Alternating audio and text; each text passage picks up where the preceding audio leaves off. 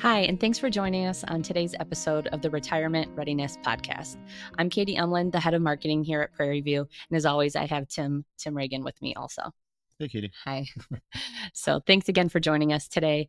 Uh, today, we're going to be talking about five ways that you can shield yourself um, from the effects of, effects of inflation. Um, in today's economy, everybody's talking, seems to be talking about inflation, whether that's the price of eggs at the grocery store. That's the one that I keep seeing all the memes about, at least.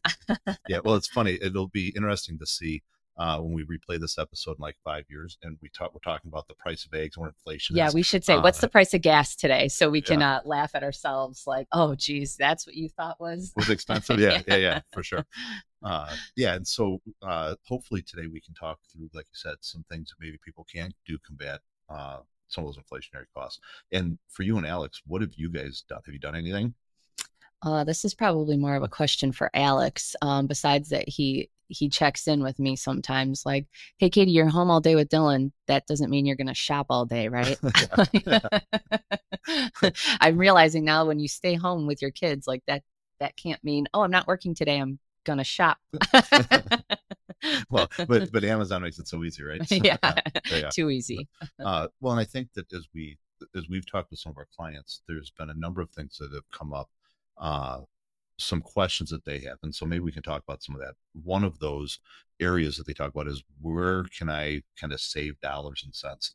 And we've seen a lot of clients, I don't know how you guys are, but we've seen a lot of people that have started shopping in places they didn't always shop at. Uh, hearing a lot more about Aldi, Aldi. hearing a lot more about uh, even dollar stores and, and that kind of stuff. Uh, I know at our house, Sarah's always looking for a way that she can find better deals on what we have. Uh, so Alex and I live 20 miles south of here uh, in a town called Piatone. It's a pretty small town. There's not much in town, but there's a grocery store. But that's like, you know, ooh, that's only if we have like a last minute, ooh, I forgot this ingredient for dinner. Like yeah, we're yeah. not doing our weekly shop at the small town grocery store, unfortunately. yeah, for sure. Yeah. So so on the one hand, there's how do I combat inflation just from saving money and watching where I'm spending those dollars. Uh, but then on the other hand, I think there's things we can talk about on how do people, you know, investor money and, and that kind of stuff. So, so, in these kinds of times with high inflation, economy being kind of a little bit more volatile right now, like what are what are some safe investments at yeah. a time like this? Well, I think that everybody starts looking at, uh, and there are pros and cons to to where we're at right now. Uh, everybody kind of feels the need to be a little more safe with their investments as they've seen the stock market have a little more volatility. But when you look at your typical safe bank savings kinds of things, they say, well, I'm not making enough money to actually outpace inflation. So, you know, what do I do? And, and there are a couple of things that are available. One, uh, we have clients, a lot of times we'll talk to them about what are called I bonds. Uh, a lot of people have heard about them. They've been in the press a ton in the last number of months. Uh, and really, what an I bond is, is the I part stands for inflation. And so it's a bond that is offered through the federal government uh, there are limits on how much you can put into it each year, but but basically what happens is uh, the rate of return that you receive is based on what the inflation rate is, and so you know right now that bond is going to pay somewhere in the six percent range, uh, which is pretty not pretty good uh, compared to what you can get maybe at the local savings account or that kind of stuff. Uh, so a lot of times what we'll do is we'll talk to, to clients about saying maybe we should look at doing an I bond. Or there are also what are called treasury inflation protected securities, and there are different investments that you can do with those as well. And those are all linked to as inflation goes up, those those adjust for inflation, and they're a pretty good way to to save some money. So when you say I bond has nothing to do with like investing in Apple. Correct. Okay. Correct. Yeah. yeah, yeah. It's not like an iPod or an i. the uh, and and with that, you know, a lot of times people say, "Well, how do I do that? How do I invest in those?"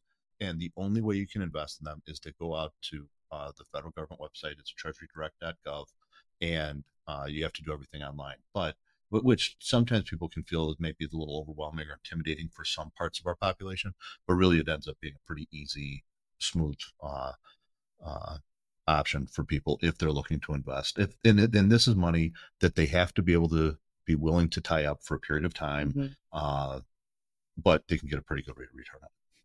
So you said, you know, you have to have that kind of tied up for a period of time. Like, what about long term investments? Is there anything different there that people should be thinking about? Absolutely. It's it's funny because when we have times of inflation like this, many times the stock market gets pretty volatile. And so people feel like man, I don't know if I want to invest in, in the stock market. Maybe I want to make Man, some changes. Buy low, That's sell right. high. See, you know, Katie, you know it. and uh, and what we actually find is that if you look at long periods of time, the stock market is the absolute best hedge against inflation. Uh, and so what what happens a lot of times, if you think about, you know, if we take a step back, maybe, and just think about what is inflation. Inflation is when you have, I'll say it a couple of different ways. You have the price of goods that are going up, or said differently, the value of your money is worth less, or your dollar is worth less. And really, you can look to things like supply and demand to drive or to, to figure out what is causing inflation. So, if you think about Christmas time, uh, if you're going to buy your kids uh, a Christmas toy, if you're looking for the most popular toy that year, is it going to be on sale? No. No. You'll be lucky if you find it. And you're paying a premium probably to get it Mhm. because the supply of those is low, but the demand is high. Uh, on the flip side, if at Christmas time you're looking for the toy that nobody wants, are you going to find it? Yep. and it's probably going to be on sale, right? Because you have a lot of supply, little demand. And so what happens is uh, when you think about inflation, what's caused what causes that many times is when we have low supply of something and a lot of demand for it. And and the pandemic taught us that uh, our supply got low in some places. You know, just Toilet paper. yeah, exactly, exactly. Uh, and it was kind of like that moving target too, right? Because like one day it was the toilet paper, the next day, like for some reason I can't get chicken breast or Right, whatever. Right. it was like this moving target. Uh, and so when we think, when you, if I take that conversation back to what do I invest in long term and, and how does that uh, play out, I start to look at things like the stock market because the stock market long term is the best hedge against inflation. And if I think about it from just kind of a logical perspective, uh, if inflation is there and prices are going up, eventually companies are going to make money as those prices go up. Initially, when they're when it costs more for them to make their goods and they haven't passed those prices on to the consumer yet, initially it's not so great for business. Uh, but in the long term, they have some price uh, flexibility or, or, or elasticity that allows them to raise prices, which then allows them to get their profit margin back and allows you to make some money in stocks again. So long term, we'd say look to look to the stock market and, uh, as that's appropriate for you. What exactly is long term? Like five years, Yeah. 20 So years? so I would say I would target uh, five to ten. Okay. You know, if you could if you can target that time period, then I think it's appropriate for you to think about looking at some sort of a stock market type of investment. Now, what if you don't have long term? What if you're approaching retirement age? That stock market's not making sense. You don't want to necessarily tie up money in your I bond with I bonds. What? hundred percent. So a lot of times as we we talk to clients getting to that point, uh, what we talk to them about is, do you need income, or do you need money that's kind of safe and going to earn some interest for you?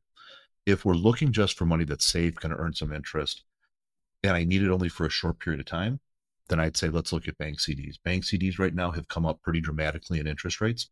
Uh, you know, you can get a fairly good interest rate. The problem is that interest rate still isn't enough to outpace inflation. You're still losing ground to inflation. So to do that for a long period of time, you're going to lose at that deal. Mhm. Uh, if, on the other hand, we have clients that said, I need some more income, uh, there are actually some pretty attractive uh, annuity type products out there, which, if you think about an annuity, you can think about it kind of like a private pension. Uh, so if you worked for uh, the teachers union all of your career, you would have a pension. A lot of people don't have that luxury. They don't have that, but they have a 401k. And so what you can do with that is you can take a part of your 401k, invest it inside of an annuity type product, which will give you a pension and income you're never going to outlive. And many of those annuities will have an inflation adjustment that you can buy when you do that. And so, uh, if we have concern around high inflation going forward, sometimes that's a really good way to protect your income so you always have the same buying power throughout your, your retirement. Okay. So, what if all of that is true? Um, should you look at your purchasing, how you're purchasing things at the moment? Like, should you reevaluate that? Yeah, for sure. So, in our opinion, uh, usually what inflation does is it it's uh, not complete across the board. Not everything gets expensive. You know, we talked about eggs jokingly at the beginning of this. Eggs have gone up in price far more than than other things. Uh, likewise, you can look at the car market. You know, cars for a period of time back, probably for the last uh, starting a year, 18 months ago, we just saw car prices skyrocketing. Used cars were going through the roof. Now you're starting to see that shift. And it goes back to that whole supply and demand thing. When there weren't enough new cars, people had to buy used cars, which drove the pricing up. Well, now as we get new cars are hitting the lots again, we're seeing used cars actually come down in price. And so what our suggestion is, is that when we're in the times of this imbalance between supply and demand, we see some prices going up really high. Try to postpone the purchases on those things that are running rampant with inflation. If you don't need the used car when used car prices are really high, but if you really need a boat, yeah, just really need it. Need that I gotta yacht. have it. Yeah. well, you know, if if that's what you consider a need, then you probably, aren't worth are much of fine. money Yeah. to. Yeah, If you're thinking you need a yacht, Yeah. it's fine. Yeah, yeah. Okay. exactly. Uh, I'll tell Alex. yeah. and so, yeah, from our perspective, when you're looking at times like this, it's these aren't times to change dramatically your lifestyle. You know, if you're the type that usually is used to going out to eat twice a week and, you know, have a lifestyle that is like that, maybe you say, let's go out to eat once a week or uh, instead of twice a week type of thing, potentially. But realistically, it's more look at the larger purchases, look at the things that are going to cost a lot more money, and just wait for the uh, ebb and flow of supply and demand to settle down so that that pricing looks a little more realistic before you make those large purchases. I think Alex and I have talked about buying a new car for what the last A long a time. long time, and we keep talking ourselves out of it Yeah. because exactly for that reason. Like, no, we don't. I don't need a new car. We'll just wait for it to settle back down. Yeah. But we've talked about this for Well, in a a, year and a half, which is, probably. which is really a good thing because uh, sometimes you see people go the opposite way with that, where they get it in their head, they want a new car, they want a new car, and they go out to buy it regardless of what the ramifications are. And then next thing you know, they're feeling making like, an why did I? emotional decision. Oh, Yeah. I, I want that. So nice. Yeah, absolutely. It's Uh, easy to do. And the other thing that's easy to do, we see, we see it a lot uh, and have seen it a lot in the housing market over the last uh, couple of years. The housing market got kind of hot, as we've talked even in previous podcasts. And as the housing market heated up, everybody got caught into, well, if I don't put an offer in right now and it's full price, and Mhm. then in three days it's going to be gone, and it's you know whatever. Uh, does not make for good decisions. it does not. Yeah. It does not. And it's the same thing with cars uh, or any large purchases. If I make the emotional decision to buy before I make the logical, thought out decision, I am really bad Uh, at that. Alex has to tell me all the time, like, he's going to tell you this sale is over in one hour. Do not do not fall for it and don't tell him how much you love it. yeah. yeah, exactly. Uh, and so there's a lot of those things that as we work through that, uh, as just as everyday people, whether that's in times of inflation or not, those are just good things to, to try to keep. Awesome. Well, we hope that you enjoyed this episode of the Retirement Readiness Podcast. If you found any of it helpful, like our Facebook page and subscribe to our YouTube channel. And then we will see you again in the in the near future. Be well.